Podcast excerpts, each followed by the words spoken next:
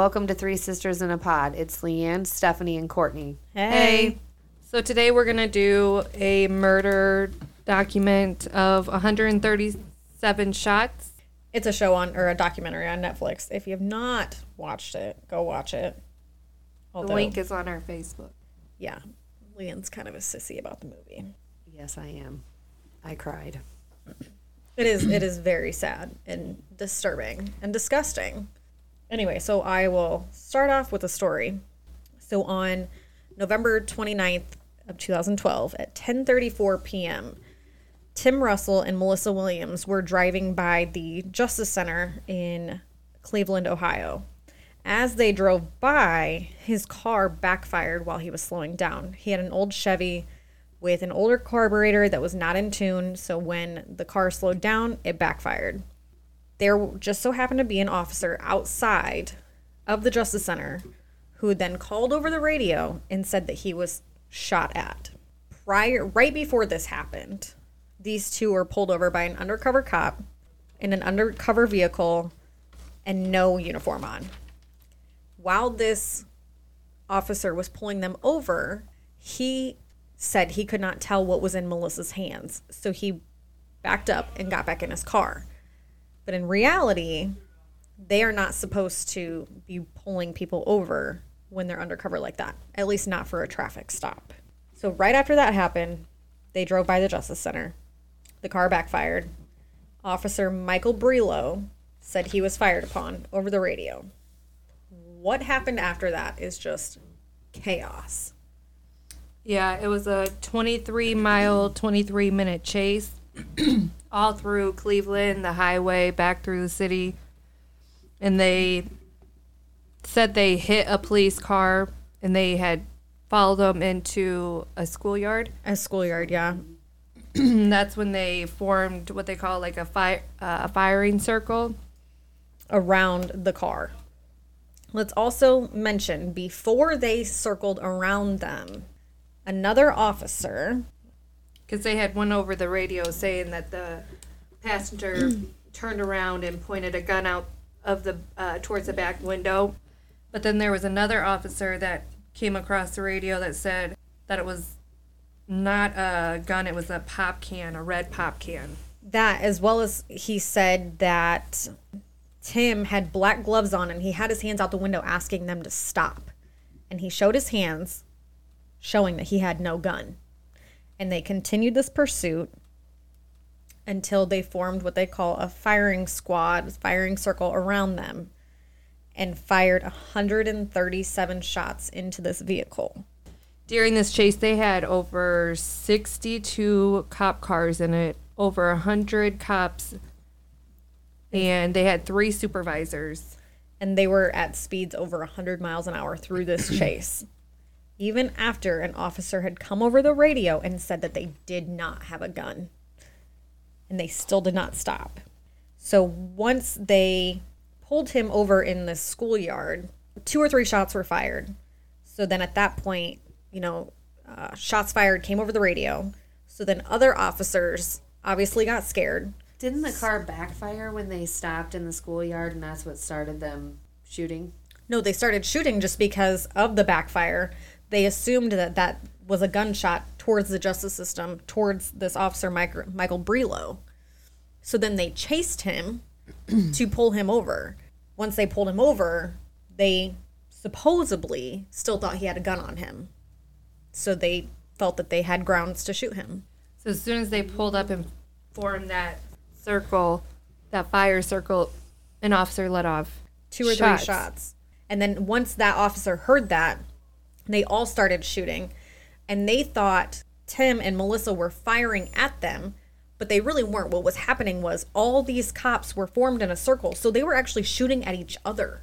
They were not being shot didn't- at at all. And not one officer was hit. That's what's crazy. not one. they they said that the Timothy and Melissa had over 20 was hit over 20 times. Yeah, that Michael Brelo got on the um the hood of the car and just let loose. He fired 49 of the 137 shots. Yeah, when he was on top of the car, he fired like 15 into the car. Mm-hmm. And it wasn't even just like jumping on and firing. He jumped on the vehicle, pointed his gun down into the vehicle towards these two victims, and shot them. Because he was scared for his life. He did say in an interview in the Netflix series, you can watch this for yourself. We are trying to keep this as much fact based as possible. He, in the interview, said he feared for his life. There were also claims that while he was on top of the vehicle, he was yelling Semper Fi because he was a, a Marine prior to being in law enforcement. And he said he did not say that. He never said that. And he said he also stated he did not jump on the vehicle. But He there was didn't remember it, yeah. I do not recall, were his words. Yes. After the incident had calmed down and these officers started being investigated, a supervisor on duty, her name is Patricia Coleman, her exact words were that she would not change anything that happened. The only thing she would change is that Timothy should have stopped the car. But her actions, she would not change. The actions of her officers, she would also not change. Yeah, that James Hummel, he also went to the police union to, you know, tell him that it wasn't a gunshot. It was, you know, they told him to keep his mouth shut because they had other interviews and witnesses and they were still out looking for the gun. Even though they knew It there was no not. gun. They even even though they knew it was not a gun. Yeah. He was telling the Bureau. The Bureau of Internal Investigations. Yeah. Yeah, it was. They tried pretty hard to cover it all up. Also, the um, this police union, the president of the police union, his name is Steve Loomis. This man also had the audacity to say that these officers should continue doing everything that they've done because in the end it shows it, it comes out that they didn't do anything wrong. So that happened in November of 2012. So on November 22nd of 2014, there was a 12-year-old boy. His name is Tamir Rice. He was playing at the park with a fake gun, which no he shouldn't have had, but besides the point. He was waving it around and a citizen called 911 and said, "There's this young man with a gun, a fake gun. He did even say fake gun and waving it in the air. We need somebody to come down here." And the op the part that bothers me the most is the operator specifically said, "Is he black or white?" I don't think that's relevant. He was a black little boy. The caller advised he was probably a ju- juvenile. The two officers arrived. And in the video, also in this documentary, they pull up into the grass right in front of Tamir, jump out, and immediately shoot him. No questions asked. No, put your hands They up. spoke at all. Nothing. They just jumped out and shot and killed this 12 year old boy. So at this point, obviously, things are not looking great for the Cleveland Police Department. In 2014, they were then investigated by federal investigators and prosecutors because they have shown a pattern of a pattern in practice of excessive force with little or no discipline and still nothing has changed i don't know if you guys seen this part or not but the president of the union steve loomis also went to a school after tamir rice I did mm-hmm. see that. Yeah, his partner was. Yeah. they sat there and tried to justify their actions To the kids. to these kids. And then when a teacher had spoke up and said the kids feel like it's an us against them situation, such as citizens against the officers, and he said that's a false narrative. Mm-hmm. His words. Yeah, that's. It's not a false narrative if that's how people are feeling. You can't. You just. I don't know. You can't do that. So on April 6th, 2015, the Michael Brelo trial starts, and it is specifically a judge trial. The judge was Judge John P. O'Donnell. During the trial, the prosecution tried to have all of the officers that were at the scene as witnesses. That's hostile. The prosecutor, Timothy McGinty. Is that who you're talking about? Yeah. He wanted him to be Hostile treated as hostile. witnesses because they didn't cooperate. None of them would come, and they had police officers lining the halls. With well, they their, all took their Fifth Amendment. Well, and that's the other thing is the prosecutor asked the judge to demand them to answer the questions mm-hmm. or face imprisonment, Right. and the judge said no, I'm not doing that. So every other officer walked in there with their lawyers and they all pled the fifth. But that should show you right there. they know they were wrong. They know they're guilty, and they don't want to put any information out there because they don't want it to be used against them. Because why else wouldn't you? Like that shit's crazy. There also during the trial, um, an officer Brian Sabalik, I'm probably not saying his name correctly, but he did come forward and um, stated that Brelo did jump on the hood of the car and fire directly into the windshield of Russell's car. Mm-hmm. Yeah, So there was at least one officer that was a stand up. that cared about this case. And mind you, supervisors aren't even supposed to be in those type of chases, or even allowing it. No, and this Patricia Coleman, why did you not sit here and think, why do we have over 60 vehicles chasing this one car? And some of those dropped out after They did. knowing it was just it was ridiculous.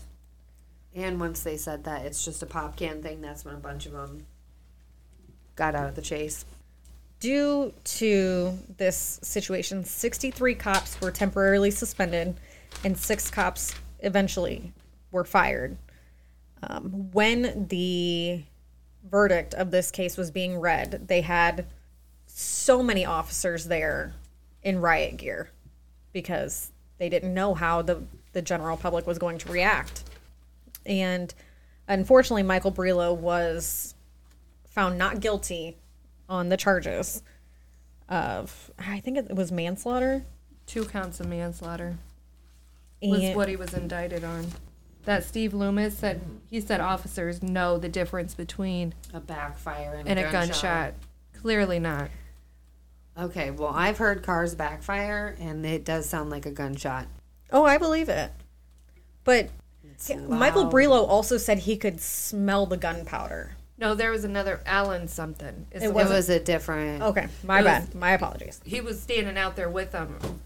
Allen something I don't remember his last name, but he said you could almost smell the, The gunpowder. No. But he never found a gun. And- And, his family said he never owned a gun. And, And the medical else. examiner also said that there was no gun found in the car. they uh his sister Michelle she said that the union attorney was trying to say that they didn't have any family they were homeless and now all of a sudden the family wants to come out and get money and she said he lived with her for nine years On and off for nine years. so clearly he wasn't homeless or no family Right. Well, and the judge also stated during this verdict that because Michael Brelo was a previous Marine, and he said that this was worse than being in the middle of war during an ambush with gunfire and rockets and mortars and stuff. Okay. Me, on the outside, yes, I believe that would be an extremely scary situation. However, I would not be jumping on the top of a car in the middle of all this gunfire to be shooting into a vehicle. If I would, I mean, No. if I thought they were firing back, no. And at what point was it enough gunshots? Mm-hmm. How many times were you going to shoot in that car before you're like, mm, he cannot be alive anymore? right And why, when you guys pulled up and you're in a circle around them, didn't you say, get out of the car with your hands up? Give them a chance to get out of the car. Because he he was known for overreacting too this Michael Brelo, Brelo. yes, many people stated that he was known for overreacting. And then the part that gets me is Michael Brelo was interviewed, and he said for the first three months of being out of jail, he slept on the couch with a 38 under his pillow because he was scared of retribution. Well, If you didn't do anything wrong, you wouldn't have been scared of retribution then. true I guess to me. Mm. If I didn't feel like I was in the wrong, I wouldn't I wouldn't be scared. well, I don't know. Some people's families, I know, but I don't I don't know, man. The whole case is it's it should have never happened it should have never happened. Period. either one of them Nobody Tamir deserves or that. no, they don't. And the Tamir thing is what messes me up. his sister was there seen it mm-hmm. Seen it, yeah. She ran up trying to fight the officer to get to him. Uh, yeah, she tried to go to her brother, and the officer like just put her directly on the ground. See, I didn't like hone in on that. I didn't know it was coming, otherwise I wouldn't have watched it. You could hear her. It's sad. We No. somewhat traumatized Leanne with this episode, but Yeah, if you guys would have told me there was a kid in there, I would have skipped that part or something. I can't watch things like that. I can't either. But I I do highly recommend you go watch it. It is Graphic. It is. There is a lot of information there, though. I mean, a lot of information. And it's not just opinion based, there is facts on the case.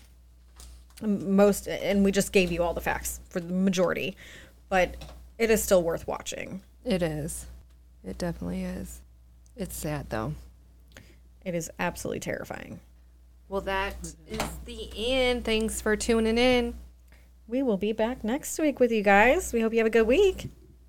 Bye. Peace out.